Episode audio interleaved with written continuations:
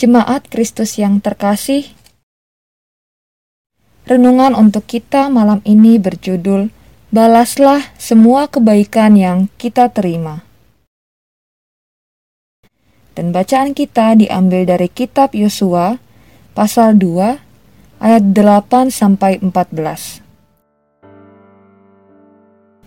Beginilah firman Tuhan. Tetapi sebelum kedua orang itu tidur, naiklah perempuan itu mendapatkan mereka di atas sotoh dan berkata kepada orang-orang itu, Aku tahu bahwa Tuhan telah memberikan negeri ini kepada kamu, dan bahwa kengerian terhadap kamu telah menghinggapi kami, dan segala penduduk negeri ini gemetar menghadapi kamu. Sebab kami mendengar bahwa Tuhan telah mengeringkan air laut Teberau di depan kamu ketika kamu berjalan keluar dari Mesir. Dan apa yang kamu lakukan kepada kedua raja orang Amori yang di seberang sungai Yordan itu, yakni kepada Sihon dan Ok, yang telah kamu tumpas. Ketika kami mendengar itu, tawarlah hati kami dan jatuhlah semangat setiap orang menghadapi kamu, Sebab Tuhan Allahmu ialah Allah di langit di atas dan di bumi di bawah. Maka sekarang bersumpahlah kiranya demi Tuhan bahwa karena aku telah berlaku ramah terhadapmu, kamu juga akan berlaku ramah terhadap kaum keluargaku.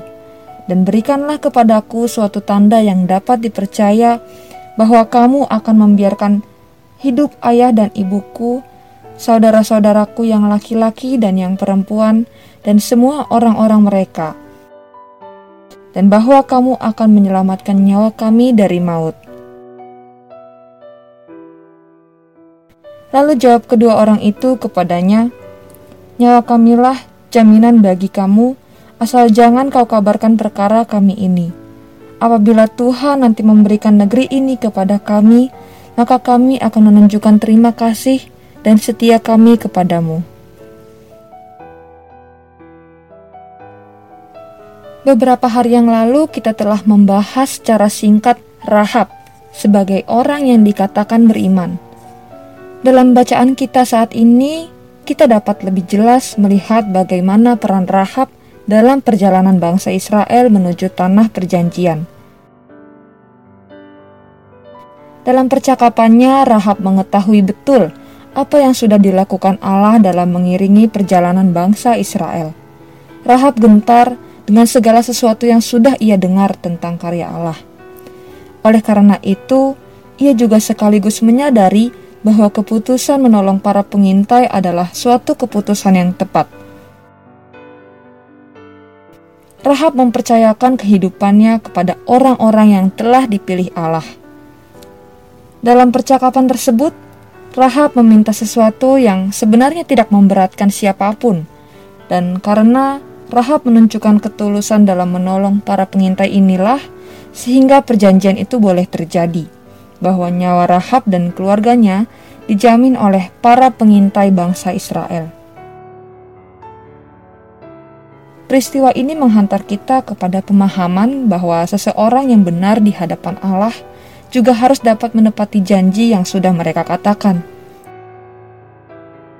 Terlebih saat janji itu terlaksana dengan seseorang yang telah berlaku baik kepada kita.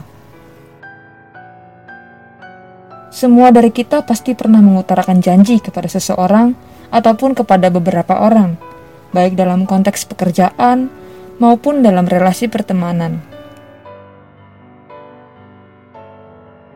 Lalu, bagaimana kita menepati itu semua?